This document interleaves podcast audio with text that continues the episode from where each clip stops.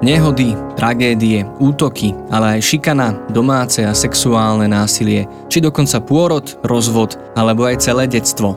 Či je náš život v ohrození alebo nie, či je to náhla udalosť alebo dlhší časový úsek, tieto, ale aj mnohé ďalšie životné situácie sú pre nás často tak náročné, že ich nezriedka spájame so slovom trauma a nazývame ich traumatizujúcimi.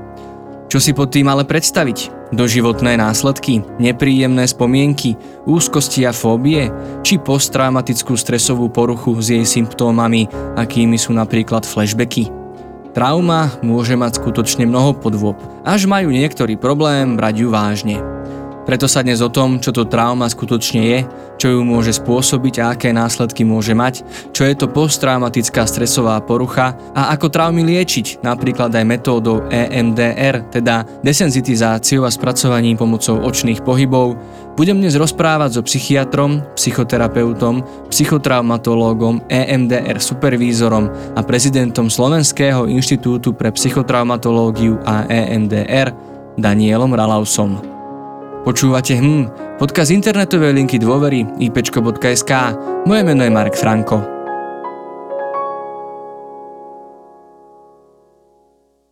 Tak, a ja som veľmi rád, že môžem v našom štúdiu privítať psychiatra Daniela Ralausa. Dobrý deň, vítajte. Ďakujem. Tak pán doktor, poďme rovno na to, čaká nás veľmi obsiahla téma. Ako som už aj v úvode naznačil, o traumách hovoríme vo veľkom množstve situácií, od naozaj tragédií, náhlych jednorazových udalostí spojených so smrťou až po možno nejaké celé obdobia, možno aj zo škôl sú ľudia traumatizovaní, zo vzťahov, z rodín samozrejme. Patrí toto všetko do traumy? Má to nejaký spoločný mechanizmus, alebo sa to slovo trauma, traumatizovaný stalo takou frázou, ako možno označiť nejaký taký akože bôľ duševný? Tak ja v prvom rade ďakujem pekne za pozvanie. Ja som rád, že môžeme o tomto trochu viac debatovať. Myslím si, že je to v súčasnosti taká dôležitá téma a myslím si, že je to aj tak, že posledné roky sa dostáva viac do popredia nielen duševné zdravie, ale celkovo táto oblasť psychických traum. A je to určite veľmi široká oblasť a stáva sa niekedy, že keď je nejaký taký rozmach, boom, keď sa o niečom hovorí viac, tak ako keby niekedy sa znižuje tak nejaká kvalita alebo význam toho, čo to vlastne je, hej, keď to človek počuje z každej strany. Ale fakt je, že oblasť psychických traum bola dlhé roky v spoločnosti nejakým spôsobom akoby obchádzaná alebo aj ako keby vedome popieraná na, na rôznych úrovniach. Takže to samotné slovo trauma môže byť niekedy zavádzajúce, keď boli pokusy definovať, čo to vlastne trauma je, tak už vlastne Sigmund Freud a Pierre Janet sa pokúšali na, na konci devätnásteho na začiatku dvadsiateho storočia definovať, čo to presne je. A v niečom to definovali podľa mňa veľmi pekne a zrozumiteľne v tom, že trauma predstavuje taký typ psychického zážitku, keď to tak voľne citujeme, ktorý v tom danom čase u konkrétneho jedinca presahuje jeho zvládacie schopnosti. To znamená, že sa nepodarí túto skúsenosť zdravo integrovať, z čoho vyplýva, že dôsledkom môžu byť rôzne symptómy. Takže už v tejto definícii je ako keby zahrnuté jednak typ zážitku, ale jednak zvládacie schopnosti toho jedinca plus v danom čase, hej? Teda vonkajšie podmienky, jedinec a samotná udalosť. Takže keď hovoríme o traume v takom tom už našom slova zmysle, my nemyslíme tým celkom len udalosť, ale najmä to, čo sa v psychike a, a celkovo v tele, lebo to nie je len psychika, ale aj, aj telesné prežívanie, že čo sa teda v tom organizme stane po tejto udalosti. Môže byť, že za určitých okolností sa rovnaká udalosť stane traumatickou a za určitých okolností to bude len negatívna udalosť v živote, ktorú sa podarí dobre spracovať. Mm-hmm. To by vlastne vysvetľovalo možno aj takéto medzigeneračné vnímanie, že, že možno naši starí rodičia, alebo že hovoria, že ako môžu, tá dnešná mladá generácia alebo deti, že z čoho môžu byť traumatizovaní, keď my sme keď to preženiem, vlastne nebolo to asi až tak dávno, naozaj, že zažili vojnu, hlad a podobné veci a vyzerá, nemusí to tak úplne byť, že akoby to zvládli bez následkov, na rozdiel od dnešných detí, ktoré sú traumatizované, áno, keď áno. tu preženiem, skoro zo všetkého. Ne? Áno, áno, rozumiem. V tomto smere nám môže pomôcť také akoby rozlišovanie, aj sa to tak niekedy používa, v angličtine sú to také akože small T traumy, akože traumy s malým T a traumy s veľkým T. Takže tie traumy s veľkým T, to je to, čo môžeme považovať za mimoriadne závažné udalosti, ktoré by pravdepodobne u každého vyvolali veľkú reakciu. Hej. Takže hovoríme o vojnách, genocídach, hovoríme o násilí, hovoríme o záplavách, prírodných katastrofách a podobných veciach. Tie ako malé T, alebo akoby malé traumy, tak tu môžeme hovoriť skôr o takých veciach akože nespracované nejaké udalosti, ktoré tiež môžeme nazvať ako keby traumatické, ale nie sú to tie udalosti mimoriadneho, extrémneho stresu. Hej, ale takisto môžu byť a veľakrát sú vlastne príčinou nejakých symptómov. Takisto v angličtine sú také sympatické výrazy act of commission a act of omission. To znamená, keď hovoríme napríklad o detstve a uvažujeme, že či to detstvo bolo šťastné, uspokojivé, kde boli dobré podmienky pre vývoj dieťaťa, alebo či to detstvo bolo traumatické, tak sa pozeráme nielen na to, že čo sa udialo, hej, teda čo sa udialo zlé a nemalo sa udiať, hej, čo bežne ľudia vnímajú, ja neviem, nejaké fyzické zneužívanie, emočné zneužívanie alebo telesné tresty, sexuálne zneužívanie a podobne. Takže toto je každému ako keby jasné, hej. Ale v súčasnosti už treba hovoriť aj o tom, čo chýbalo a malo tam byť. Hej? A tu hovoríme napríklad o pocite bezpečia, o pocite prijatia, o akceptácii rodičmi, o tom, či sa v rodine mohlo hovoriť o emóciách, o ťažkých emóciách, o tom, či tam nebolo zanedbávanie emočné, telesné. Hej?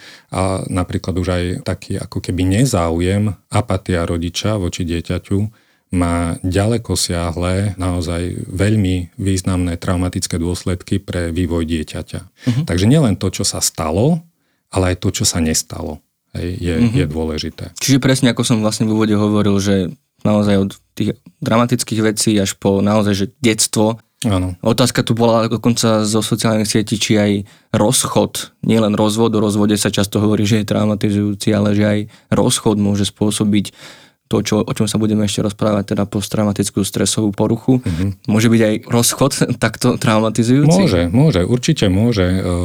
Veľa tam závisí od kontextu tej situácie. Hej. Keď si predstavíte, že poviem príklad, hej, že máte človeka, ktorý bol vo vzťahu tak úzko a tak pevne naviazaný na toho partnera, že si bez neho nevie predstaviť život a dôjde k rozchodu, tak naozaj sa môže v tom danom čase pre toho, ktorý utrpel ten rozchod, v podstate zrútiť svet.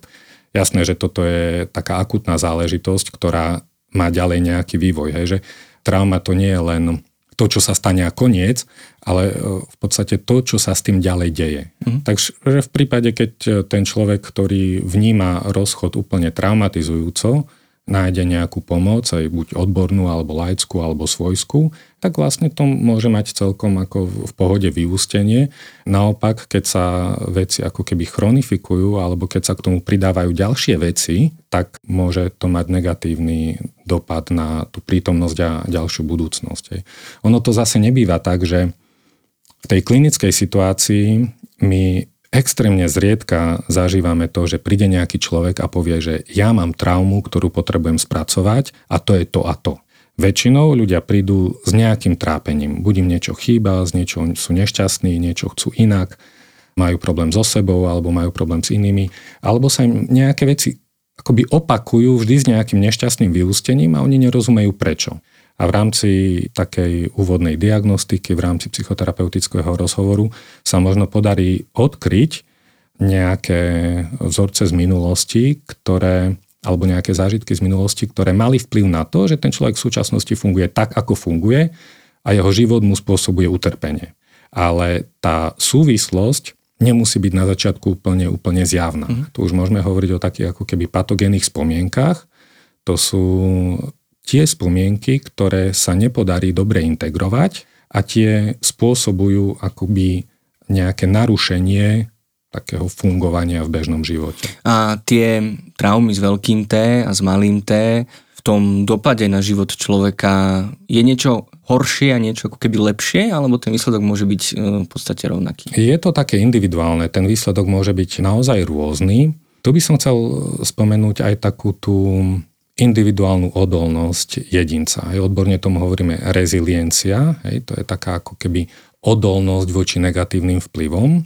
A my už vieme, že čím zdravšie sa dieťa vyvíja, tým jeho reziliencia je vyššia. To znamená, ak máte dobre fungujúceho, zdravého, dospelého človeka, ktorý mal šťastné detstvo, tak u neho je o mnoho vyššia pravdepodobnosť, že aj extrémne veci, ako napríklad, poviem extrémnosť, aj, aj mučenie v nejakej vojnovej situácii a podobne, zvládne o mnoho lepšie ako človeka, ktorý už od detstva si nesie nejakú vyššiu zraniteľnosť. Takže stretávame sa často s tým, že ja pracujem na dennom psychiatrickom stacionári, kde robíme skupinové psychoterapie a chodia k nám do skupinovej psychoterapie ľudia, ktorí majú také nejaké životné trápenia. Hej? A my vlastne zisťujeme, že na pozadí týchto životných trápení sú naozaj ťažké veci, ktoré sa udiali v ich detstve a tieto veci vlastne ako keby znížili ich odolnosť voči tým potom akoby bežným mm-hmm. nešťastiam v živote. Takže vieme aj to, že napríklad bezpečná vzťahová väzba, hej, je ako keby jeden z takých najlepších základov pre zdravú rezilienciu, pre odolnosť. Takisto dostatočná sociálna podpora. Napríklad nejaký negatívny traumatický zážitok by človek zažil a ak by následne po mal dobrú sociálnu podporu, je o mnoho vyššia pravdepodobnosť, že sa s tým dobre vysporiada, ako keď s tým zážitkom zostane sám, nebude môcť o tom hovoriť a ostatní to budú bagatelizovať a popierať. Mm. Hej, napríklad to sa deje často pri sexuálnom zneužívaní v mm. detstve.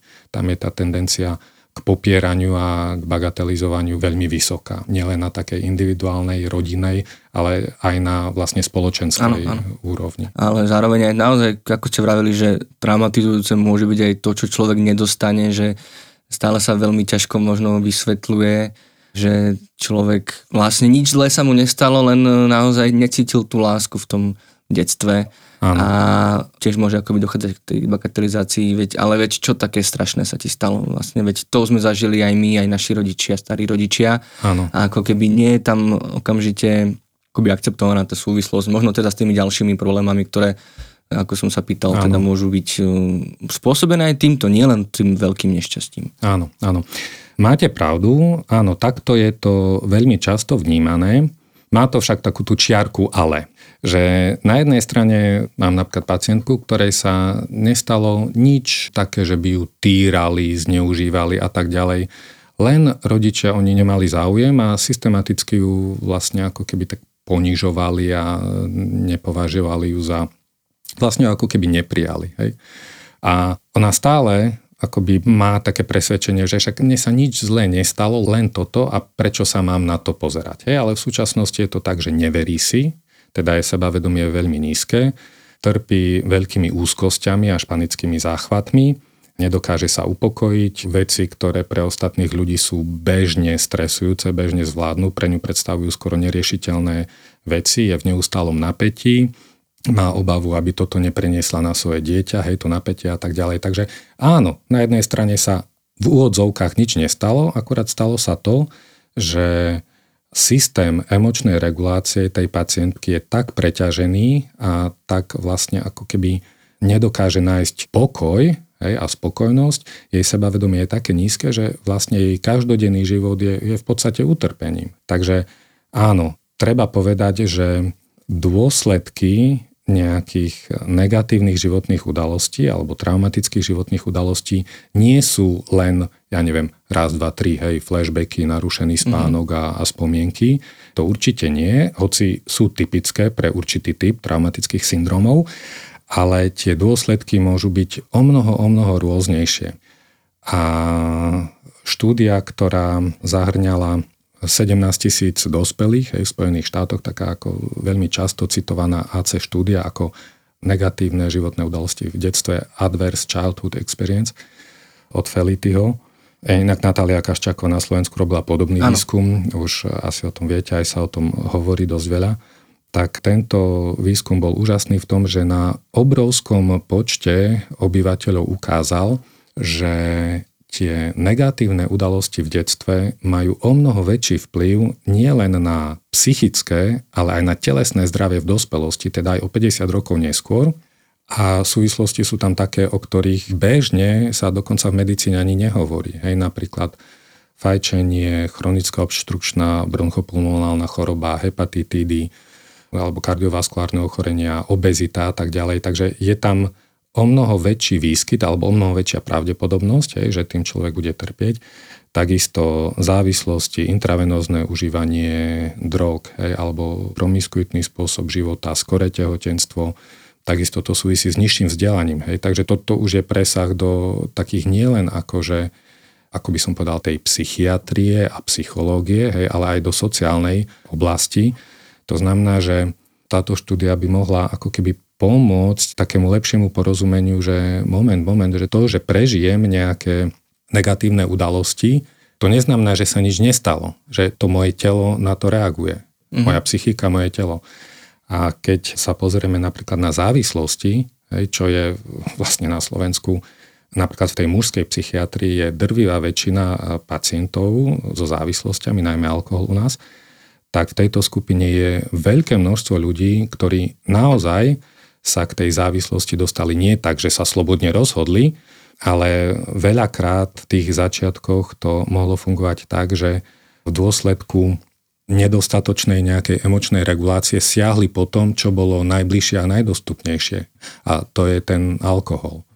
Takže na začiatku ten alkohol mohol pomôcť regulovať nejaké nepríjemné stavy emočné, akurát, že keď nedošlo k zdravšiemu spracovaniu, tak môže dojsť až k závislosti. Hej, toto je veľmi častý jav. Mm-hmm. Ešte ma k tomu napadá, že po vojne vo Vietname, keď uh, robil taký ten, uh, myslím, že sa to volalo National Vietnam Soldiers Readjustment Study, teda štúdia, ktorá uh, skúmala tú adaptáciu vojakov, ktorí sa vrátili z Vietnamu, no tak uh, v tom čase zistili, že ako keby čistú posttraumatickú stresovú poruchu, hej, že len takzvaná tá pé té es pé, skratka, mm-hmm. malo len päť percent, hej, z tých päťsto tisíc ľudí, to je nič.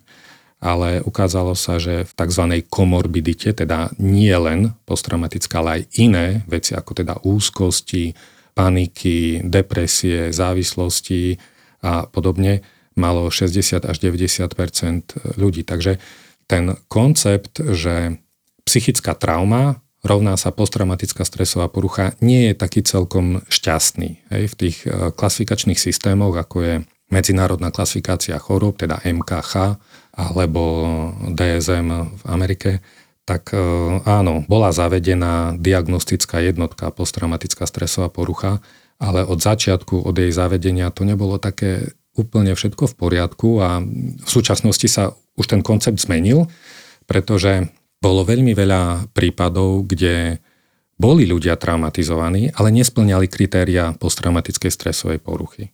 Alebo splňali kritéria posttraumatickej stresovej poruchy, ale nesplňali to kritérium, že bolo to z iného zážitku, nie z toho, ktorý bol akože taxatívne vymenovaný, mm-hmm. že podmienkou je toto. Hej. Takže toto sa už zmenilo a prísne vzaté je to tak, že keď máte človeka s jednoduchou posttraumatickou stresovou poruchou, tak tam možno v dvoch tretinách až troch štvrtinách prípadov možno očakávať akoby spontánnu úzdravu. Hej, mm-hmm. Že bez zásahu odbornej pomoci sa tí ľudia s tým vysporiadajú, pretože my máme ten samoliečiaci alebo samouzdravujúci systém.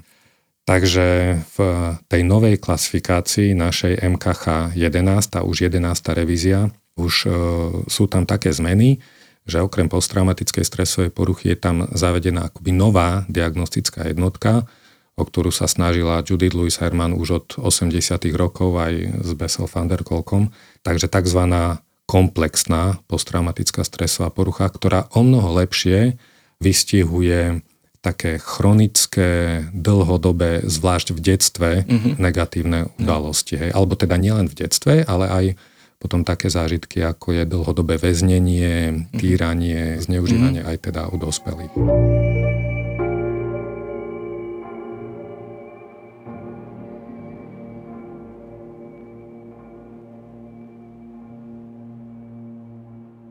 Tak poďme možno na chvíľku sa pomenovať tomu, že čo tá trauma vlastne robí, že možno aké by malo byť to zdravé spracovanie. Vraveli ano. Ste o integrácii, o spracovaní, ano. Čiže niečo sa deje, niečo sa stane a my na to nejako reagujeme, alebo tam je nejaký ideál, nejaké reakcie ano. A potom je asi nejaký iný typ reakcie, ktorý vlastne spôsobí tú traumatizáciu. Takže ano, ano. Ako funguje tento mechanizmus. Hej. Pomôžem si takou teóriou, ktorá v súčasnosti sa považuje za takú kľúčovú v tej psychotraumatológii, a to je teória adaptívneho spracovania informácií. Táto teória hovorí o tom, že my ako ľudia máme v podstate evolučne daný, vyvinutý systém, ktorý nám umožňuje s negatívnymi udalosťami sa dobre vysporiadať. Hej, takže keď príde negatívna udalosť, spustí sa určitá stresová reakcia v záujme teda ako prežitia, v záujme prekonania tej udalosti, v záujme teda prežitia nielen jedinca, ale v záujme aj prežitia ako keby druhu. No a tento systém spracovania informácií za bežných okolností dobre funguje. Každý z nás zažil obrovské množstvo negatívnych udalostí a to čo s tými udalosťami máme teraz je, že ich môžeme považovať za spracované. Hej, poviem príklad, ako pätnásťročný, ja neviem, spadol som na lúke, zlomil som si nohu, pamätám si, strašne ma to bolelo, strašne, odviezli ma do nemocnice, tam zle, museli mi to znova robiť a tak ďalej. Takže pamätám si, plakal som od bolesti, bolo to hrozné, trpel som a tak ďalej.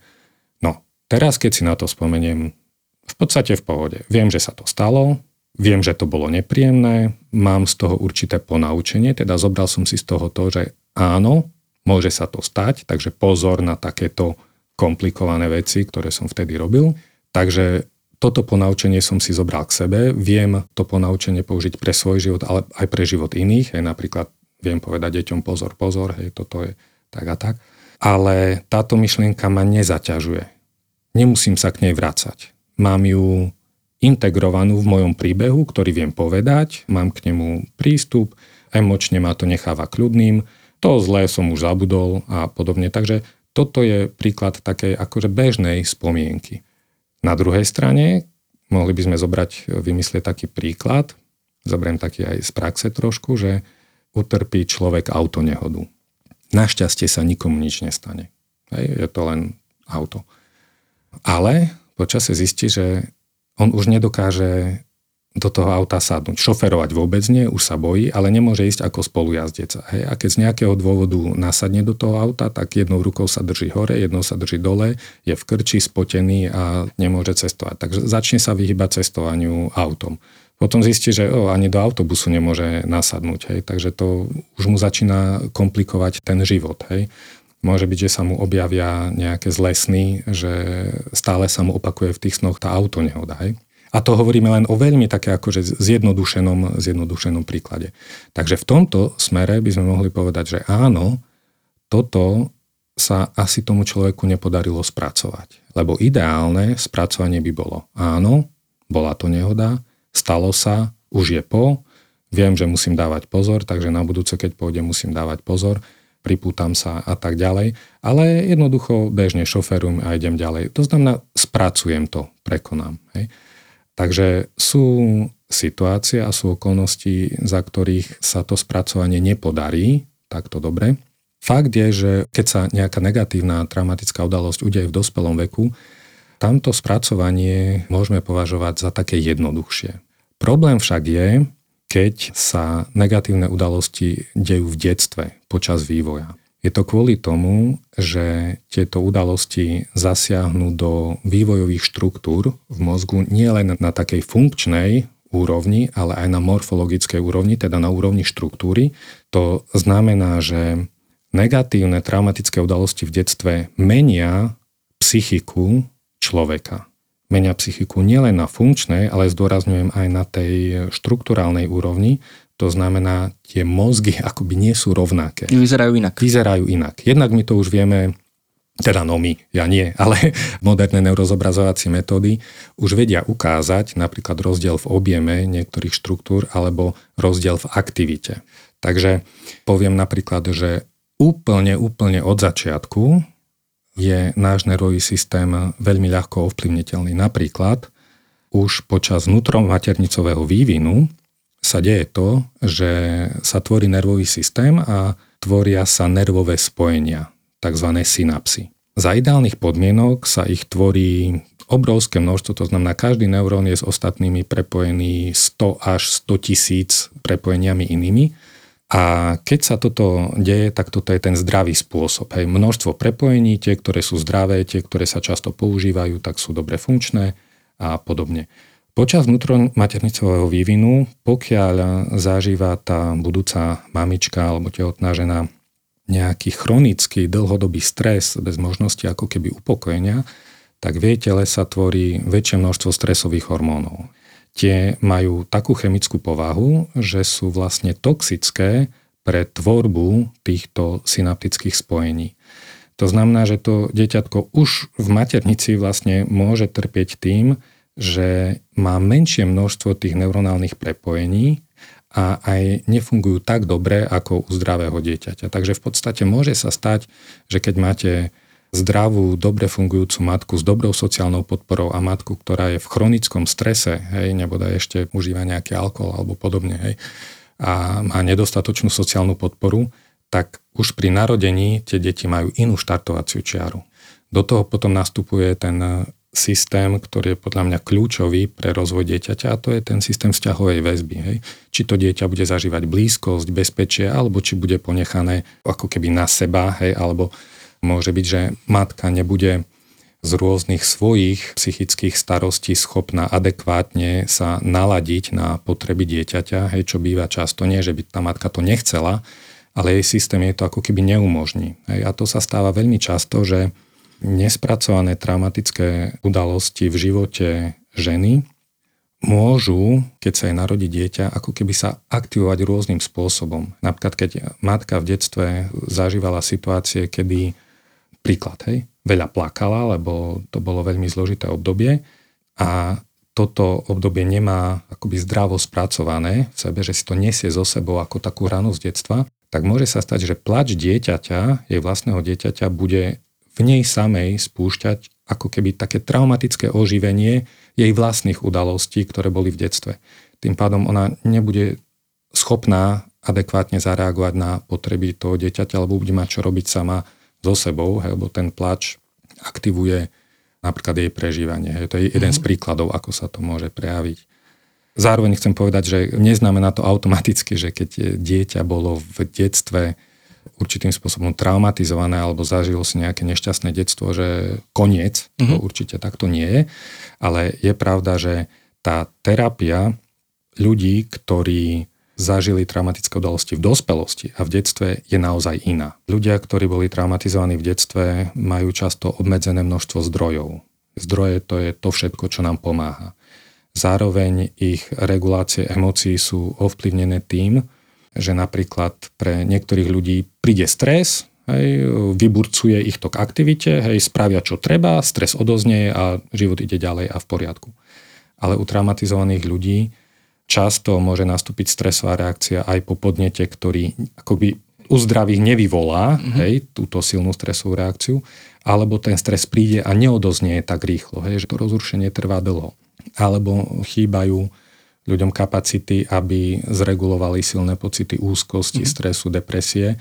A keď sa toto chronifikovanie deje opakovane, tak výsledkom môžu byť úzkostné stavy, depresie, závislosti. Hej. Takže hovoríme o tom, že trauma v detstve ovplyvňuje celý systém regulácie mm. nielen na emočnej úrovni, ale aj na úrovni myslenia a vzťahov, dokonca na úrovni takých presvedčení o svete. Toto je také pri komplexnej posttraumatické stresové poruche veľmi typické, že ľuďom to zmení pohľad na svet. Hej? Mm. Na seba, na svet, na iných. A to je v prípade, že to je, opäť sa k tomu vrátim, k tomu porovnaniu, tá jednorázová náročná situácia. Akože aj v takejto situácii dôjde k takémuto zásadnému zvratu psychike dieťaťa, nielen vlastne pri tom dlhodobom nejakom zanedbávaní napríklad. Hej.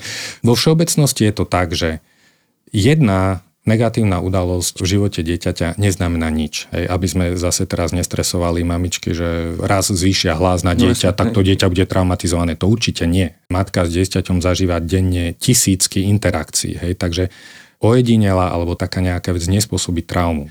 To, čo spôsobí traumu, je skôr chronický dlhodobý postoj. Mm. Hej, napríklad dlhodobý nezáujem je úplne devastačný oproti tomu, že čo ja viem, niekto si môže myslieť, že dieťa dostalo za život trikrát bitku. Hej, ako, jasné, že som úplne proti fyzickým trestom, ale bežne sa toto uvádza ako príklad. Však ma nebili. Hej.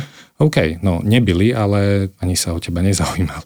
Mm-hmm. Hej. No keď ste hovorili o tom medzigeneračnom alebo transgeneračnom prenose, alebo ste to trošku vlastne cez to materstvo naznačili, mm-hmm. existuje niečo aj ako kolektívna trauma alebo historická trauma? Sú také mm-hmm. veľmi obľúbené mediálne slovné spojenia hej, e, hej. na rôzne udalosti, ktoré akoby sa celým, celou komunitou, s celým národom tak akoby ťahali. Aho. Je toto medicínsky podchytené, či to je len taká barlička? Um... Nie, ja si myslím, že je to fakt, že je to naozaj realita. Tento jav má akoby rôzne vrstvy, rôzne úrovne. A môžeme sa baviť o úrovni jednotlivca, môžeme sa baviť o úrovni komunity, o úrovni skupiny, alebo dokonca aj o úrovni národov. A naozaj si myslím, že je to tak. Napríklad aj štúdie nám ukazujú to, že pravdepodobnosť, že dieťa bude mať posttraumatickú stresovú poruchu, sa extrémne zvyšuje s tým, keď majú rodičia posttraumatickú stresovú poruchu. Hej. Napríklad v jednej takej štúdii som videl, že pravdepodobnosť je normálne okolo, čo ja viem, dajme tomu, že deväť percent. Keď tam jeden z rodičov mal posttraumatickú stresovú poruchu, tak nie to stúplo na dvadsať percent. Hej. Keď z tých rodičov bola matka, tak už to bolo neviem, či tridsať, neviem koľko, osem. A dokonca, keď obaja rodičia mali posttraumatickú stresovú poruchu, tak tá pravdepodobnosť bola vyše päťdesiat percent. Hej. Takže my už vieme, že traumatizovaní rodičia majú ako keby vyššiu pravdepodobnosť, že nechcene v podstate ich dieťa bude tiež traumatizované. Ale nedieje sa to na úrovni genetiky, mm-hmm. ale skôr na úrovni toho, že tie svoje nespracované veci a zažité vzorce správania, komunikovania a tak ďalej v podstate predávajú ďalej, hej, tým spôsobom výchovy, komunikácie a tak ďalej. Vieme už aj to napríklad, že keď sa dostane na svetlo sveta incest, hej, ako zneužívanie, tak nikdy to nie je tak, že by sa ten incest objavil v tejto generácii. Ale už bol minimálne jednu, dve generácie dozadu. Hej. Mám aj ja takúto skúsenosť s mojimi pacientami, že keď ideme takto ďalej do histórie, tak naozaj objavujeme transgeneračný prenos traumy. Hej. A tie oblasti, v ktorých sa to môže diať, môžu byť viaceré. Hej. Jednak ako keby v sexuálnom zneužívaní, ale napríklad aj v iných veciach, hej, keď hovoríme, čo ja viem, o, o holokauste a, a podobne. Hej. Takže aj tieto veľké národné veci prinášajú traumatickú skúsenosť.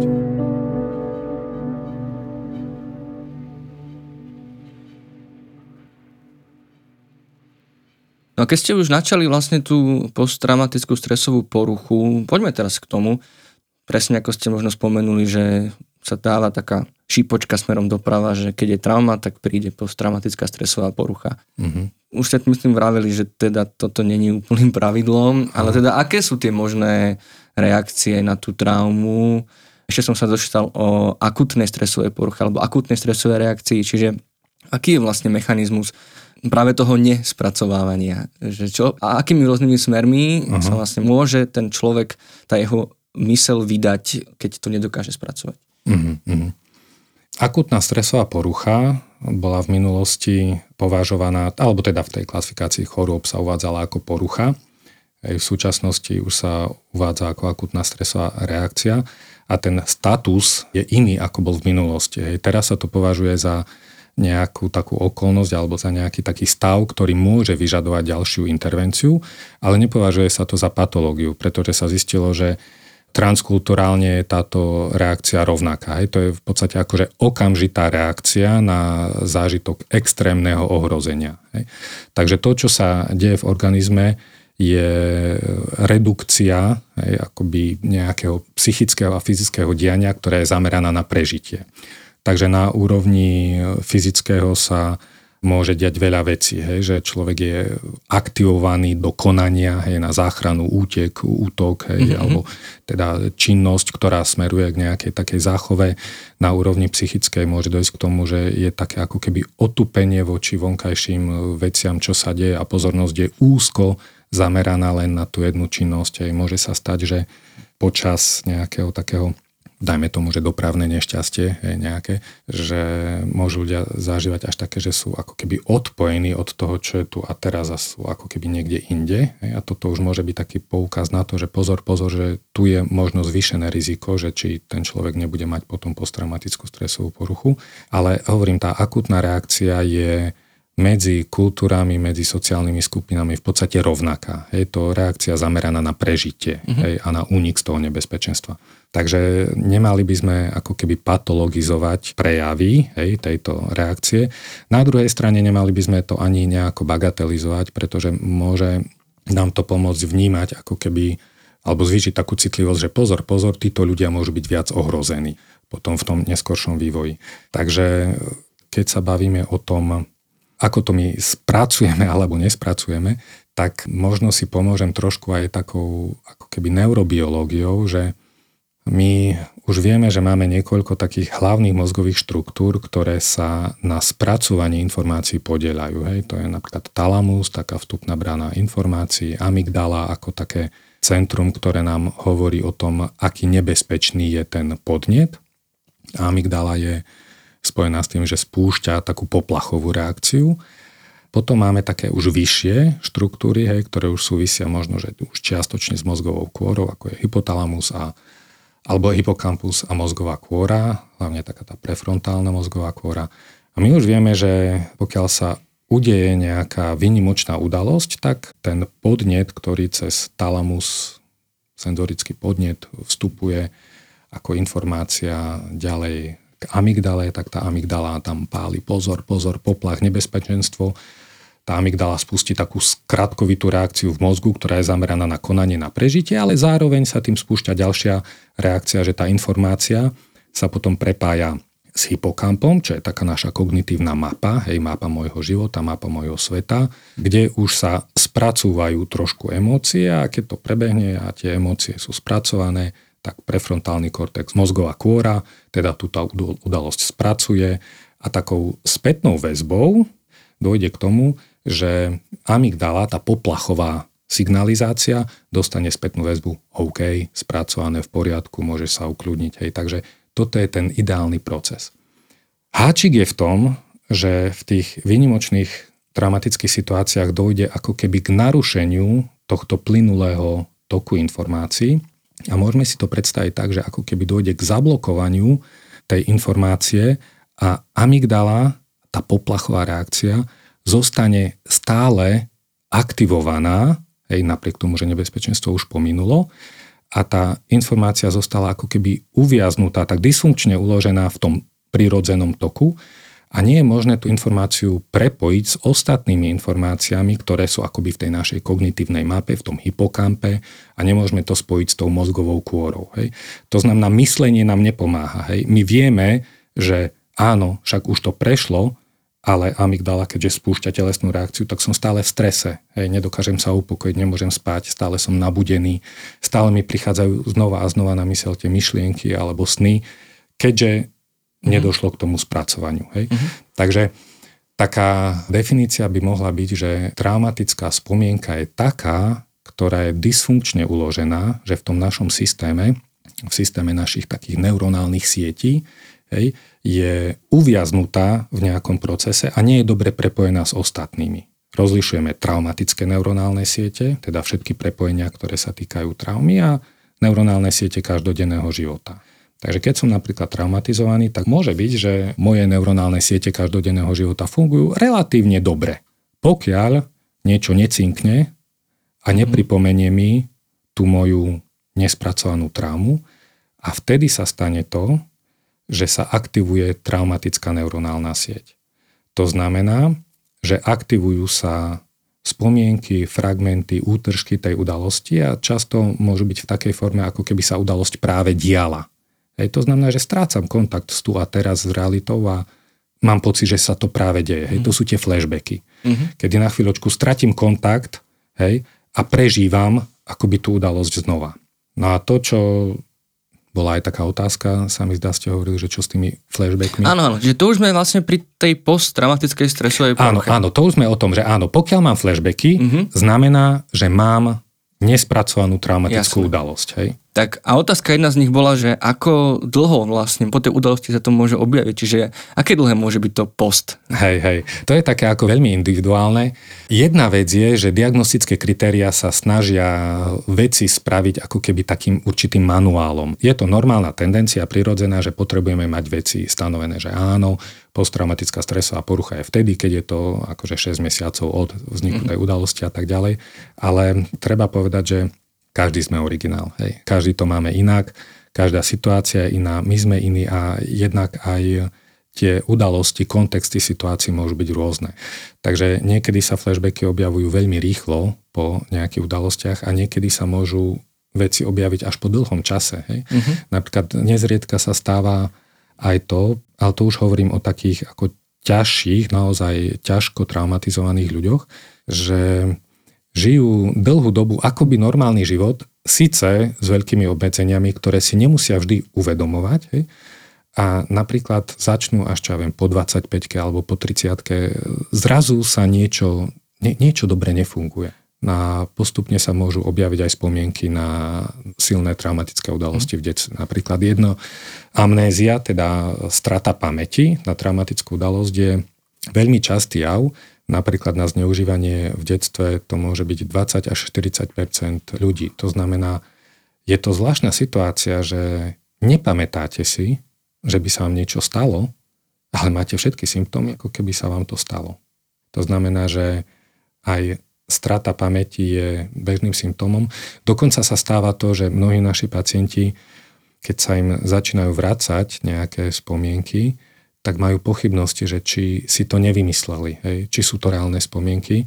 A táto pochybnosť sa často aj zneužíva v tom, že taká tá tendencia bagatelizovať alebo popierať udalosti, hej? Tak a to si určite vymysleli, hej? To mm-hmm. je hysterka a podobne. Hej? Toto sa deje veľmi často. Ako ten, hej, asi, asi toto nie je diskusia presne mm-hmm. len o tom, ale tá... tendencia v spoločnosti popierať a bagatelizovať traumatické zážitky alebo zneužívanie v detstve je, je obrovská. Hej, obrovská. Má to aj svoje rozumné vysvetlenie, že prečo v podstate je to tak, ale dobre je o tom vedieť. Hej, že niekedy sa hovorilo o syndrome falošných spomienok, hej, ale ten mm-hmm. výskum ukazuje, že tie falošné spomienky alebo to, že si to ľudia vymysleli, hej, je iba mizivé percento. Hej, ako môže sa to... to stať, ale je to mizivé percento. Takže pokiaľ máme niekoho, kto má dojem, že zažil nejaké traumatické udalosti, je o mnoho, o mnoho vyššia pravdepodobnosť, mm. že sa to stalo, ako že sa to nestalo. No len pre nás je veľmi náročné to akceptovať, lebo to narúša tú našu predstavu o svete, o ľuďoch. Samozrejme. Veľakrát sú to blízki ľudia. Ako áno, to... áno. Hej, to je jeden z tých dôvodov, že vlastne ako náhle by sme aj my museli pripustiť, že tieto veci sa dejú, tak stali by sa hrozné veci, lebo zrazu by som musel prestať považovať tento svet za bezpečný, hej, zrazu by som mohol sklznúť do toho, že v každom uvidím niekoho, kto môže zneužívať moje deti. Alebo zároveň, a to je ďalšia vec, a to zvlášť v rodinách, kde to popieranie funguje tiež veľmi silno, ako náhle by niekto z rodinných príslušníkov musel uznať, že sa v jeho rodine tieto veci diali, znamenalo by to, že musel by za to prevziať zodpovednosť. Hej. To znamená, mm. musel by si priznať, že buď som mal konať a som nekonal, alebo som no, jednoducho aj ľahšie potom tie, je to tie pocity viny.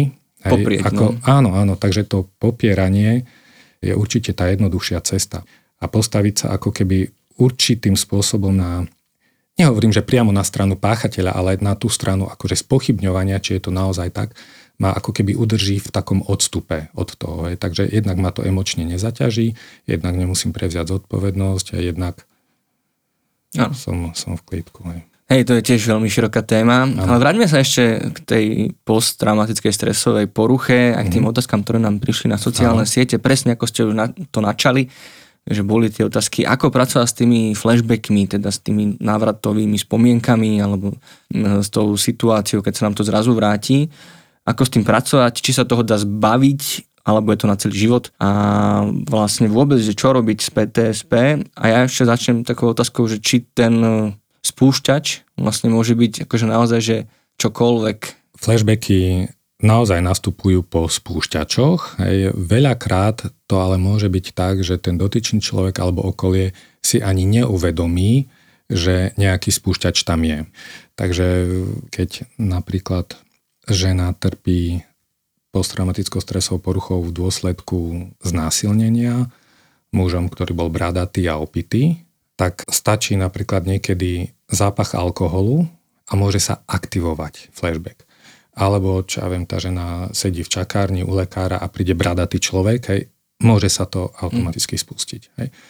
Takže to, čo s tými flashbackmi je, v rámci terapeutickej situácie terapeut edukuje toho človeka, to znamená poučí ho o tom, čo to vlastne ten flashback je. Že to sa nezbláznil, že nemá schizofréniu, aj keď počuje hlasy, alebo keď sa mu to znova deje, že nie je chorý v nejakom slova zmysle, ale že flashback je normálnou reakciou na nenormálne udalosti. Hej. Toto v edukácii využívame ako takú základnú mantru. Psychotrauma nie je choroba v pravom slova zmysle, alebo posttraumatické symptómy alebo syndromy, ale sú to normálne dôsledky nenormálnych udalostí. Takže terapeut vysvetlí tomu klientovi, čo to vlastne ten flashback je a pomáha mu naučiť ho, ako sa s tými flashbackmi vysporiadať. Jedna vec je, že keď si lepšie uvedomím, ktoré veci sú pre mňa spúšťače, naučím sa jednak tým spúšťačom vyhýbať, hej, keď je to zdravé, ale to vyhýbanie je také trošku ako mm, háklivé, lebo keď sa budem vyhýbať úplne všetkému, prestanem existovať a zavriem sa niekde. A, hej. Takže na jednej strane, áno, vyhýbať sa, keď je to adaptívne, keď je to vhodné, ale zároveň môže niektoré spúšťače spracovať. Zároveň klient sa môže učiť posilňovať takú schopnosť byť v prítomnosti, teda neodpojiť sa. Hej, to znamená, aha, viem, že tu na prišiel bradatý človek, áno, pripomenulo ma to, ale však viem, že som tu, to je v poriadku, len ma to trochu vystrašilo. OK, ja sa upokojím, však to je v poriadku, ja viem, že to len bradatý človek tu prišiel, že sa to nedieje znova. Takže posilňovať taký kontakt s prítomnosťou a keď už sa ten flashback deje, tak málo kedy, alebo teda dá sa aj to, samozrejme, ale keď sa deje ten flashback, tak často je veľmi užitočná pomoc zvonku. Hej, teda, že buď terapeut, keď sa to deje v terapeutickej situácii, hoci to nie je žiaduce, v terapeutickej situácii tam sa snažíme, aby bolo flashbackov čo najmenej, mm-hmm. ale že keď sa to stane, tak terapeut má dohodnuté s tým klientom, že ako ho vráti do prítomnosti. Hej. Na niektorých ľudí stačí silnejšie hovoriť, hej, že mu poviete haló, haló, pozrite na mňa, pozrite na mňa, to znamená pritiahnete jeho pozornosť, hej, aby on si uvedomil, že je tu a teraz. A to vnútorné dianie sa tým pádom trošku oslabí, klient sa dostane viac do prítomnosti a niekedy to stačí takto. Niekedy treba použiť, ja neviem, nejaký silnejší zvukový podnet. Učíme aj ľudí, aby si sami vedeli pomôcť. Hej. Napríklad majú so sebou nejakú loptičku, ktorú stláčajú. Niektorí môžu mať so sebou, viete, také tie čínske mastičky alebo silnú nejakú vôňu, mm-hmm. aby ich to udržalo viac v prítomnosti. Alebo ich učíme rôzne také mentálne cvičenia, ktoré im pomáhajú udržať sa tu a teraz, ako keby nenechať sa zaplaviť tým prežívaním v rámci flashbacku. Hej. Takže dá sa to. To, či sú flashbacky alebo nie sú na celý život, no je to také veľmi individuálne, lebo mám pacientov, ktorým flashbacky prešli, hej, vďaka tomu, že absolvovali úspešnú terapiu. A mám aj pacientov, ktorí sú u mňa v terapii roky a napriek tomu, že robíme jeden aj druhý, čo môžeme, tie flashbacky stále sú, alebo mm. sú nočné mori, hej, stále.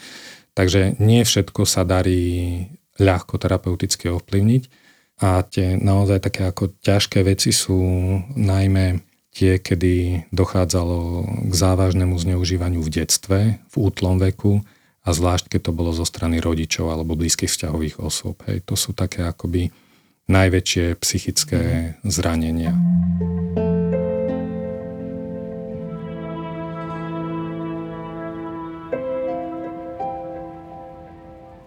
Čo sa teda dá s traumami alebo aj s touto pé té es pé robiť? Aké sú možnosti terapie? Je tam možno nejaká možnosť svojpomoci? Aké Áno. sú možnosti? Tie možnosti sú v súčasnosti už naozaj veľmi bohaté. V minulosti dokonca aj medzi odborníkmi boli také nejaké hlasy alebo názory, že posttraumatická stresová porucha to je neliečiteľné a podobne. A tak to v súčasnosti určite neplatí. Myslím, že nikto by už niečo také netvrdil. Každý psychoterapeutický smer sa snaží vypracovať také ako keby svoje postupy, ako pomôcť traumatizovaným. A mnohé z týchto postupov v podstate majú taký spoločný základ. Hej. Napríklad na tomto sa nič nezmenilo, už to je vyše sto rokov staré také akoby odporúčanie, hej, ako postupovať v terapii traumatických zážitkov. Takže má to také tri kroky. Ten prvý krok, to je stabilizácia a príprava. Druhý krok je konfrontácia s traumatickou spomienkou. A tretí krok je taká ako nová integrácia alebo hľadanie významu, je také ako keby ukončenie tej práce. Takže toto je zhruba taká kostra. Treba povedať, že keď máte niekoho, kto zdravý, dospelý, dobre fungujúci a má traumatickú udalosť ojedinelú, hej, takú akože čokoľvek si vyberiete, hej, traumatický rozchod alebo stratu blízkeho človeka a tak ďalej. Keď je to zdravý, dospelý, dobre fungujúci človek, hej, s dostatočnými zdrojmi a so sociálnou podporou, tak v podstate tá príprava a stabilizácia, to je kratučka, to môže byť jedno sedenie, hej, kde edukujem pacienta, čo mu je, čo sa deje, čo môžeme robiť, navrhnem mu nejaký spôsob, uzavrieme nejaké také pracovné spojenectvo, hej, že ako budeme ďalej postupovať a môže byť, že stačí pár sedení, môže byť, že stačí nejaké usmernenie a ten človek už sám ako keby naštartuje svoj proces uzdravovania. Pamätáte si, ako som hovoril, že máme ten adaptívny, mm-hmm. teda systém adaptívneho spracovania informácií. Takže niekedy ide len o to, že človek potrebuje možno, že trošku nasmerovať, v niečom poučiť, v niečom vysvetliť, v niečom upokojiť, v niečom nastaviť nejakú perspektívu a jeho silné zdroje a sociálna podpora mu pomôžu aj toto dobre spracovať. Naopak, v prípade komplexnej posttraumatickej stresovej poruchy tá príprava a stabilizácia môže trvať aj ako keby roky, a vlastne traumatické udalosti nechávame tak bokom, nesnažíme sa v tom rýpať, pretože také rýpanie sa v tých zážitkoch bez nejakej prípravy môže pôsobiť retraumatizujúco. To znamená znova destabilizuje mm-hmm. hej, toho pacienta. Takže v týchto prípadoch je náš postup taký trošku iný. Hej. Snažíme sa pomôcť tomu človeku vybudovať zdroje. Hej. Zdroje to sú, ako budem zvládať smútok, ako budem zvládať depresiu. Mnohí potrebujú zastabilizovať závislosť. Mnohí potrebujú pomôcť so seba poškodzovaním. Hej. Ďalší majú extrémne výbuchy zlosti, hej, ktoré nevedia ustrážiť. Ďalší majú chronické depresie, ktoré nereagujú na lieky. Ďalší majú už len problém s tým, že na čo to budem všetko robiť, lebo však akože to nemá význam. Hej. To znamená, že v prípade komplexnej posttraumatickej mm-hmm. stresovej poruchy tam na tú konfrontáciu s traumatickou spomienkou nejdeme takým spôsobom ako u tých ľahších prípadov. Takže tam je dôležitejšia skôr taká ako príprava. Budovanie terapeutického vzťahu, to je v podstate taký akoby základ. Už len tým, že budujeme vzťah, robíme určitú nápravu. Hej. Pracujeme na schopnosti dôvery, na schopnosti hovoriť o niečom, lebo aj mm-hmm. jedným zo symptómov môže byť neschopnosť hovoriť o tom, čo sa stalo. Jednak preto, že dlhé roky ten človek bol vychovaný v tom, že toto je tabu. O tomto sa nehovorí a keď o tom budeš hovoriť, aj tak ti nikto neuverí. Takže toto, keď dieťa prevezme do svojho hodnotového systému, musí to prevziať v záujme prežitia, akorát, že mu to spôsobí mm-hmm. ťažší život, hej, komplikácie v živote. Takže v prípade ťažších stavov môžeme hovoriť o terapii skôr na roky.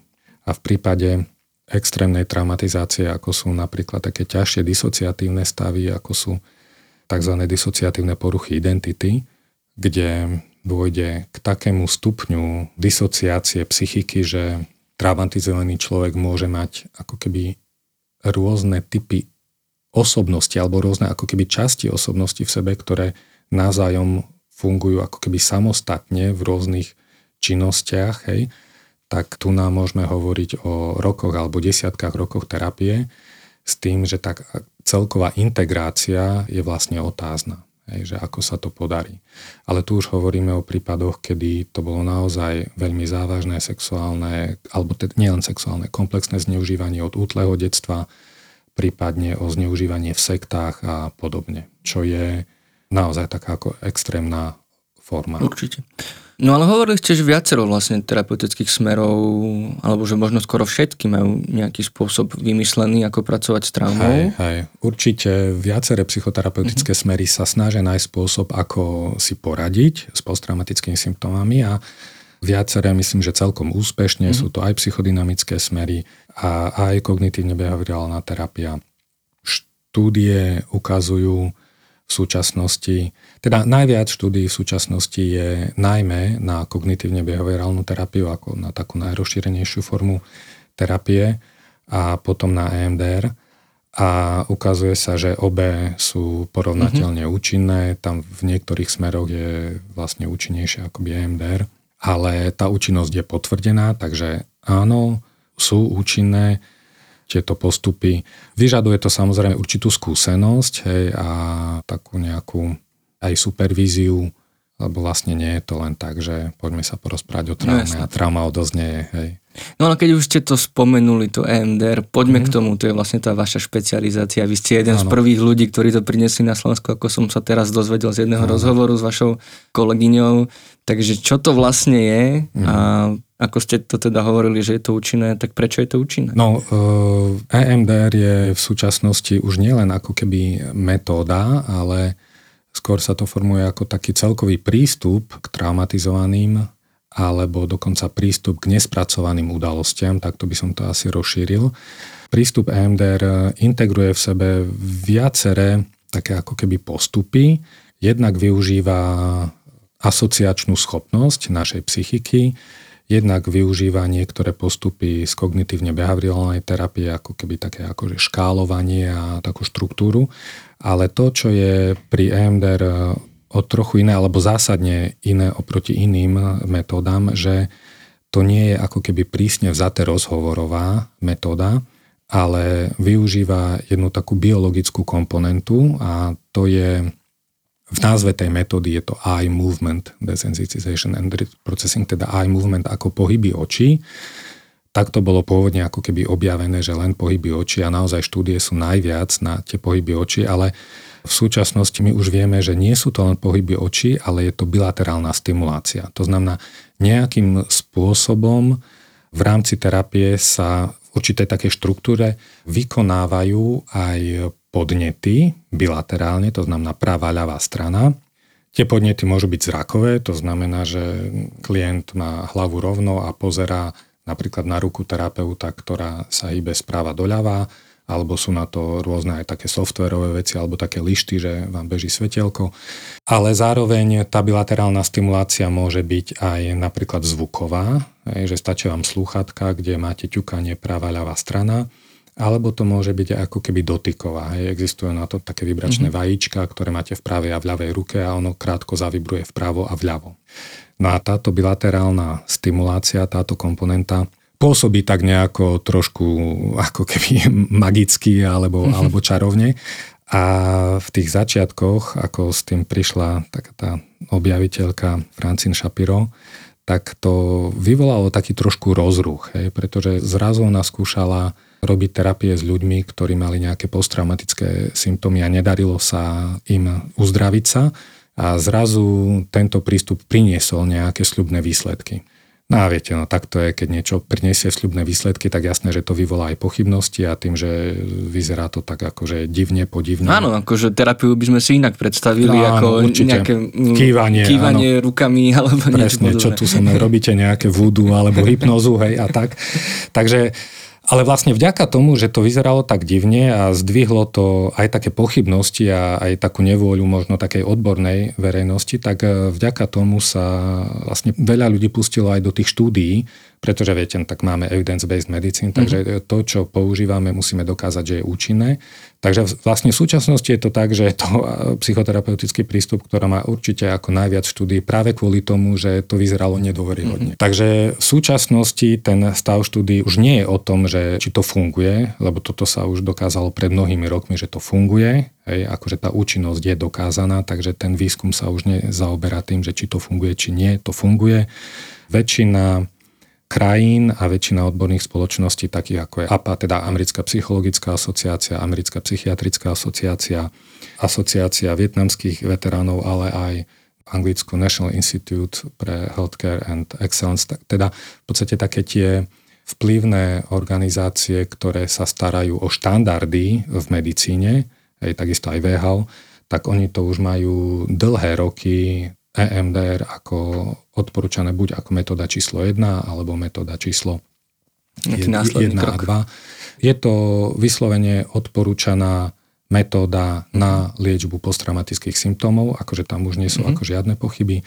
Väčšina krajín to má v svojich akože národných odporúčaniach na é em dé er, takže toto ako keby sa hľadiska tej vedeckej z toho vedeckého dôkazu, že to funguje, tak toto už je jasné. Ten výskum teraz je skôr o tom, že ako to vlastne funguje.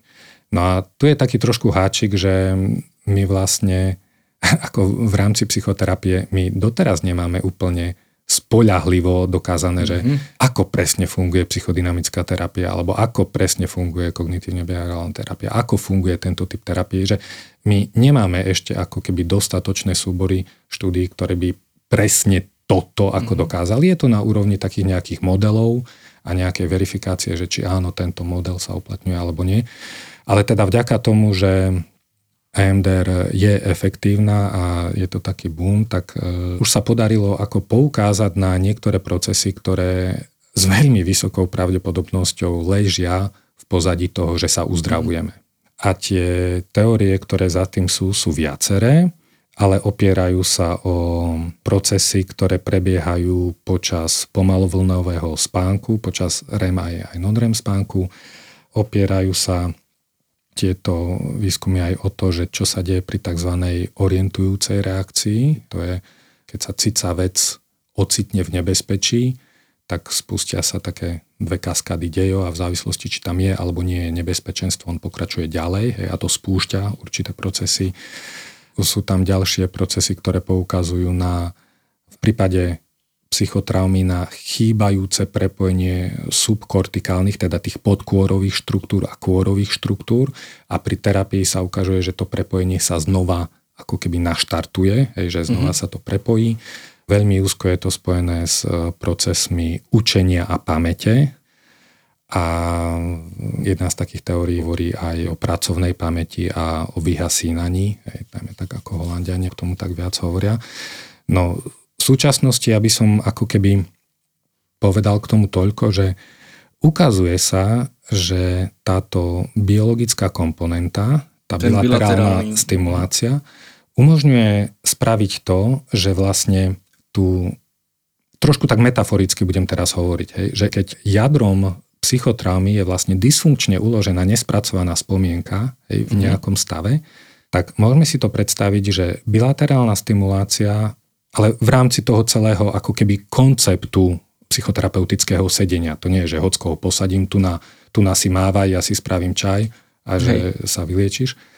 Takže umožňuje vlastne to, že tá traumatická spomienka, tá patogéna, tá dysfunkčne uložená, je vplyvom tej bilaterálnej stimulácie ako keby trošku vytiahnutá z toho svojho doterajšieho prostredia a je zrazu na chvíľočku menej stabilná, je viac prístupná ako keby zmene a spracovaniu a zároveň prepojeniu s tými ostatnými. Mm. Hej? Takže keď si to predstavíte, že niečo je skryté, uviaznuté, zaseknuté, vy to vlastne pomocou tej bilaterálnej stimulácie ako keby vyniesiete trošku von, dáte to k dispozícii na to spracovanie. V rámci tej terapie ten človek prepája zrazu tú spomienku s ostatnými vecami a so zdrojmi, ktoré sú v prítomnosti, a tá myšlienka alebo tá spomienka sa ako keby prepracúva a dostane sa ako keby do inej formy trošku. Môžete si to predstaviť, ako máte kocku ľadu. kocku mm-hmm. ľadu v mrazáku. Vy ju na chvíľočku vyťahnete, hej, pôsobíte na ňu nejakým teplom a potom znova bude mať nejakú ako keby inú štruktúru, keď ju dáte preč z toho procesu. Takže my nemáme šancu v rámci terapie zmeniť to, čo sa stalo, hej, lebo to sa stalo. Takže e, tu nie je šanca na nejakú zmenu. Ale my môžeme zmeniť to, čo si pamätáme a ako si pamätáme. To znamená, že keď traumatická spomienka pre mňa je to, že ako mi vtedy ublížili a stále sa k tomu vraciam a mám flashbacky a tak ďalej, tak po úspešnom spracovaní si už nebudem až tak silno pamätať tie emočné a telesné fragmenty, ako sa to ubližovanie dialo a nebudem mať nočné mory, ale už si budem možno, že o mnoho viac pamätať, že hej, zvládol som to. A teraz už to môžem spraviť inak. Hej. Môžem sa z toho poučiť, môžem to dať bokom a môžem žiť svoj život. Nezmeníme to, čo sa stalo, ale to, čo si pamätáme a akým spôsobom si to pamätáme a akým spôsobom to, čo si pamätáme, ovplyvňuje moju prítomnosť a budúcnosť, toto zmeniť vieme. Takže é em dé er vlastne robí to, že pomáha prepájať uviaznuté traumatické spomienky s tými ostatnými a pomáha ako keby emočne odbremeniť to, čo sa udialo. Na úrovni pamäte, keby sme mali hovoriť, čo to je pamäť, tak na úrovni pamäte é em dé er terapia spraví to, že oslabí takú tú dominanciu tej jednej epizodickej spomienky, čo sa stalo. Oslabí. Mm, to je tá desenzitizácia. To je tá desenzitizácia, hej. Ale zároveň spraví to, že to prepracovanie mi umožní zaujať k tomu iný postoj. Takže nie je to len desenzitizácia, že niečo vyhasína, ale o mnoho viac je to ten reprocessing, hej, akože to spracúvanie. Čiže vlastne dojde k tej integrácii, ktorá na začiatku neprebehla tak, hej, ako, neprebehla, alebo aspoň čiastočne, byť. Možno nie úplne, ako by to bolo áno. v ideálnom prípade, ale, ale trošku lepšie to zapadne do toho našeho lega. Presne. Tej osobnosti. E, takú krásnu definíciu som počul, že kedy som vlastne traumatizovaný, no tak keď nerobím to, čo chcem, a robím to, čo nechcem. To znamená, sú tam nejaké bloky alebo nejaké vplyvy, ktoré mi bránia žiť kvalitný život. Hej.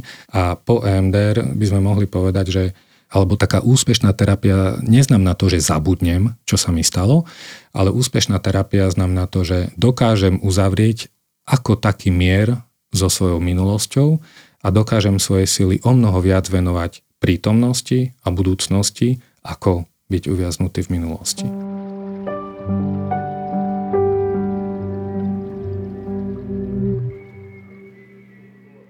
Teraz ste sa dostali opäť k jednej takej zaujímavej podtéme tohto celého. Veľa ľudí, alebo taký prirodzený možno spôsob spracovania traumy je, že ľudia potom pátrajú, chcú pochopiť, čo sa vlastne stalo. Stačí toto vlastne, ako to možno robia umelci napríklad, akoby v knihách naozaj, že zmapujú ten svoj život, tu svoje napríklad to detstvo a možno tie súvislosti, ktoré akože to malo.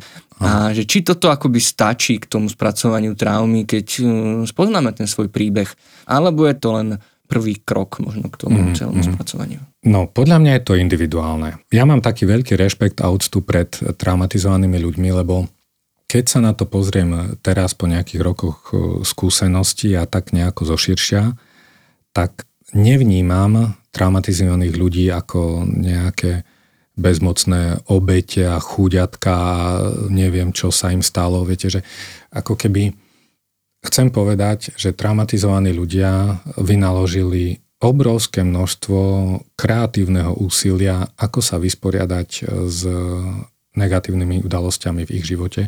A už len to, že žijú a že sú v terapii napríklad, hej, alebo že žijú nejaký život, znamená, že mnohé veci sa im podarili.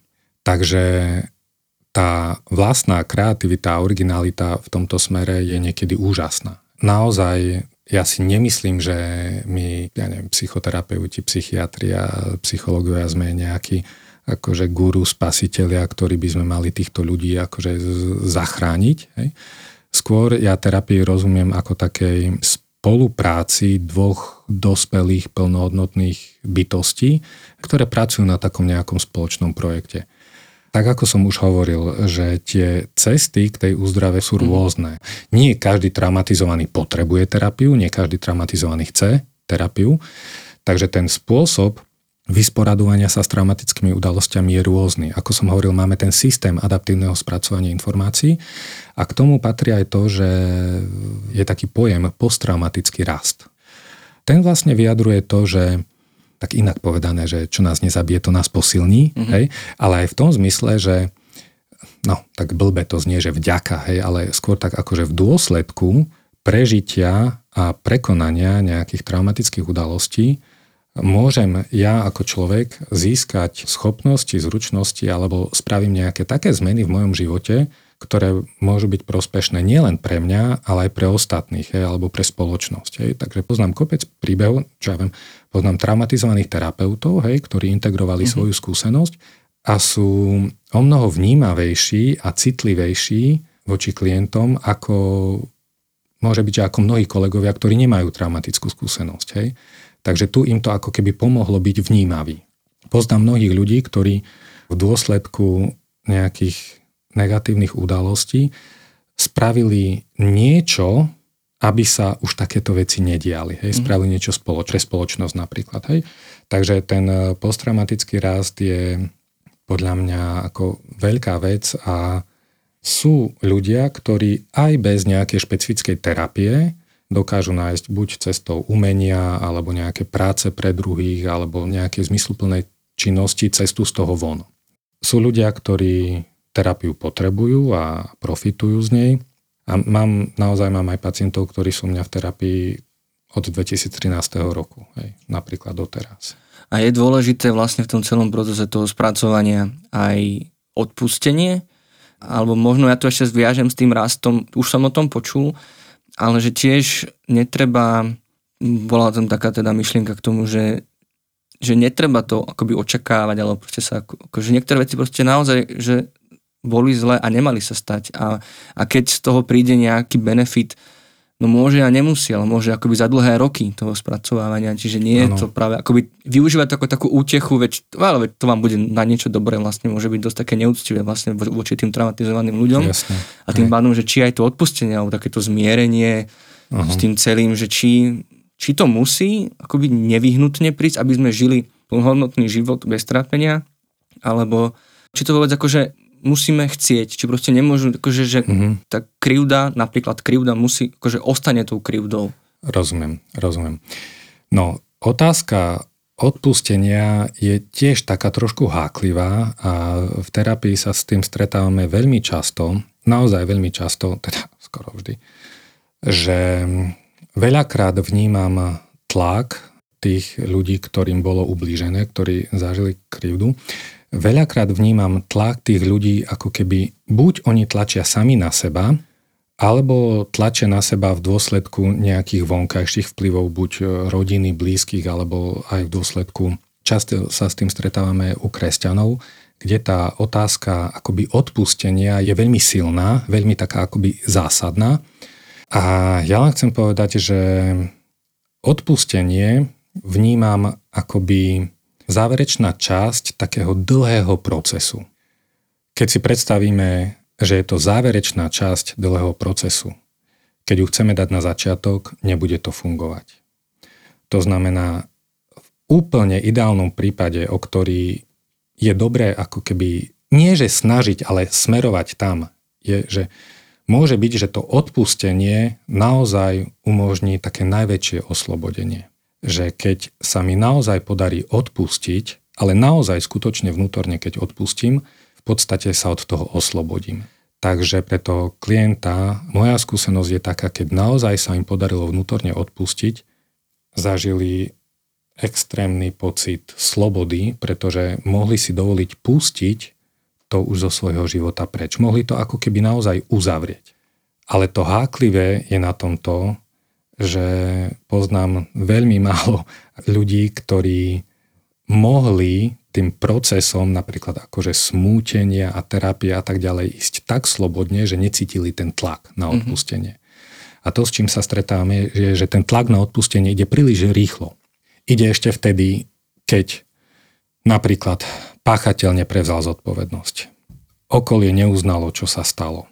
Alebo uznalo len tak na poli a už zameťme to pod koberec. Hej. alebo ten človek ešte stále mal v sebe obrovské množstvo zlosti, krivdy, bolesti, smútku, ľútosti alebo bezmocnosti. Jednoducho predtým, než dôjdeme k odpusteniu, je obrovské množstvo krokov. A to odpustenie podľa mňa je možné, keď sa podarí úspešne prejsť cez tie ostatné kroky. Ale keď nie, tak to odpustenie bude na silu. A na silu odpustenie nefunguje, lebo to je zase násilie, to je ďalšia trauma. Takže veľakrát my na sedeniach pracujeme už len na tom, aby ľudia pochopili, že teraz nie je čas na odpustenie, že to nemusia. Nie, že nemusia, ani nemôžu, lebo sa to nedá. Ale ten tlak niekedy, niekedy je veľký. Ja odpustenie vnímam ako takú až skoro mýtickú métu, hej? A naozaj si myslím, že toto, keď sa toto podarí, tak je to taký malý zázrak. Ale predtým sa musí udiať strašne veľa vecí a nie všetky veci, ktoré sú predtým potrebné, sú napríklad len v moci toho jednotlivca alebo v moci toho terapeuta. Hej? Lebo myslím si, že keď sa nepodarí, ja neviem, mám pacientku, ktorá bola od útleho detstva zneužívaná v rodine, členmi rodiny a napríklad ten páchateľ už je mŕtvý. Hej, jeden. A pokiaľ rodina, hoci už o tom vie, hoci už o tom vedia všetci, a pokiaľ rodina bude naďalej držať tabu a idealizovať sa, že však ten otec bol vlastne dobrý, však nič sa nestalo a tak ďalej. Hej. To znamená, keď sa nestane to, že tá rodina uzná, že toto sa v našej rodine stalo a bolo to zlé a nemalo sa stať, a tomu a tomu bolo ublížené a takýmto spôsobom a je to pravda. Kým sa toto neudeje, podľa mňa na takej ako úrovni, ako teraz hovorím, hej, a kým to neprejde aj nejakým akoby emočným spracovaním, hej, kým sa nestane to, že spoločensky sa uzná, kto je páchateľ, kto je obeť, kým sa spoločensky neuzná, kto by mal prevziať zodpovednosť, hej, lebo nevždy je možné prevziať zodpovednosť, ale keď sa aspoň povie, že toto je zodpovednosť mm-hmm. toho a hoci to nepreberie, ale takto to je a my to takto berieme. Takže bez týchto krokov podľa mňa odpustenie ako keby nie je možné a ja by som ako terapeut, ja by som to nevyžadoval od nikoho. Hej. To nie je ako v mojej právomoci. Môžem len hovoriť o tom tak, ako teraz vám hovorím, že tie kroky predtým sú nevyhnutné na to, aby sa odpustenie mohlo udiať. No, myslím, že sme na konci tejto nesmierne širokej aj teda náročnej témy, tak možno ak by ste mohli na záver našim poslucháčom a posluchačkám poradiť alebo ako dať taký prvý krok možno, akože čo sa dá robiť a nielen v prípade traumy, ale možno pre zvyšovanie tej vlastnej odolnosti pre rodičov, aby ich mm-hmm. deti boli odolnejšie pred mm-hmm. rôznymi negatívnymi zážitkami, ktoré sa im nevyhnutne stanú, lebo o tom je život. A možno ako pristupovať k ľuďom, o ktorých tušíme, alebo už teda sa nám zverili, že, mm-hmm. že majú traumu. Aký postoj možno zaujať tak v živote, aby sme boli voči tejto téme takí najcitlivejší? Mm-hmm. No prvé, čo ma napadlo, napadol ma taký úryvok z textu jednej skladby od Pink Floyd, kde v angličtine sa hovorí, že tá jediná vec, ktorú my potrebujeme, je, že keep talking, ako mm-hmm. hovoriť o tom. Hej. Mám pocit, že to najhoršie, čo môžeme spraviť, je mlčať a bagatelizovať a to najlepšie, čo môžeme spraviť, je hovoriť o tom, pýtať sa. Nie vždy je hovorenie o tom ako jednoduché, pretože toto sú presne veci, o ktorých sa ťažko hovorí. Ale keď sa budeme učiť, ako keby vytvárať priestor, aby sme mohli slobodne komunikovať, tak sa to bude dať. A také ako podľa mňa čisté zlato tých našich vzťahov je to, že keď sa budeme učiť vnímať toho druhého, počúvať ho, vnímať na takej hĺbšej úrovni. A možno aj keď sa prestaneme báť pýtať, mm. lebo veľakrát fungujeme tak, že radšej sa nepýtam, lebo čo mu spôsobím. Takže podľa mňa rozprávať sa, pýtať sa a na takej úrovni spoločnosti možno presne to, čo robíte aj vy a čo sa deje. Hovorme o tom, čo sa deje, hovorme o tom, čo sa stalo a učme ľudí, aby nemávali rukou nad tým, keď sa niekomu deje krivda a zvlášť, keď sa deje deťom.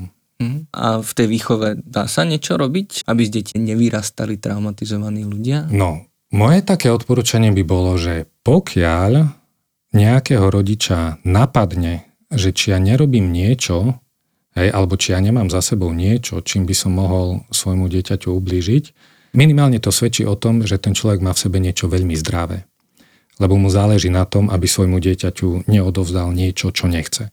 Takže ja by som len odporúčal, že pokiaľ nejaký rodič má také pochybnosti, nech vyhľadá konzultáciu, nech sa skúsi poradiť, hej? Lebo môže byť, že je to maličkosť, hej? A tým pádom, keď je to maličkosť, tak pomôže mu tá konzultácia sňať tie neistoty. Na druhej strane môže na tom byť aj niečo pravdy, hej? Veľakrát je to tak, že my ako rodičia vychováme v najlepšom vedomí a svedomí a aj tak deťom odovzdáme všeličo, hej, či chceme, či nechceme. Takže pokiaľ tam bude niečo na tom naozaj pravdy, že odovzdávam niečo, tak je to príležitosť na zmenu. Ale ten postoj je dôležitý. Hej. Takže nebáť sa, pýtať sa, zisťovať si. V súčasnosti už je veľké množstvo informácií a naozaj je veľké množstvo múdrych ľudí, ktorí múdrým a jednoduchým jazykom hovoria o veľmi zložitých a komplikovaných veciach. A to ma teší, že už sa o tom dá veľa dozvedieť. Mm. Hej. Super. Myslím, že sme na konci. Pán doktor, ďakujem veľmi pekne za váš čas a prajem všetko dobré. Ďakujem pekne aj vám. No a mne už na záver tohto dlhého dielu neostáva nič iné, len vás pozbudiť, že ak sa v živote trápite, neváhajte vyhľadať odbornú pomoc. Napríklad aj na našich linkách dôvery í pé čko bodka es ká, na krízovej linke pomoci alebo na dobrej linke. A ak by ste o traumách a metóde é em dé er chceli vedieť viac, prikladám do popisu aj odkaz na video našich priateľov z Scouting Plus, ktorí sa rozprávali so psychotraumatologičkou Hanou Vojtovou. Za postrehy a otázky k tejto téme opäť ďakujeme Lucii, Nezábudke, Natálii, Romane a Karole a pripomíname, že komunikovať s nami a pomáhať nám môžete cez Facebook, Instagram alebo pomocou mailu podcast zavináč í pé čko bodka es ká. Ja som Marek Franko a tento podcast pripravujem v spolupráci so psychológmi Marekom Madrom, Lenkou Nemcovou a špeciálnou pedagogičkou Zuzanou Juránekovou. Nájsť a počúvať ho môžete pomocou podcastových aplikácií či na webe alebo YouTube kanáli í pé čka. Ak by ste chceli finančne podporiť tvorbu odborného a pomáhajúceho obsahu, môžete tak urobiť cez platformy Patreon alebo Darujme. Ďakujeme za to, že nás počúvate, zdieľate a za akúkoľvek vašu pomoc, ktorá nám pomáha pomáhať.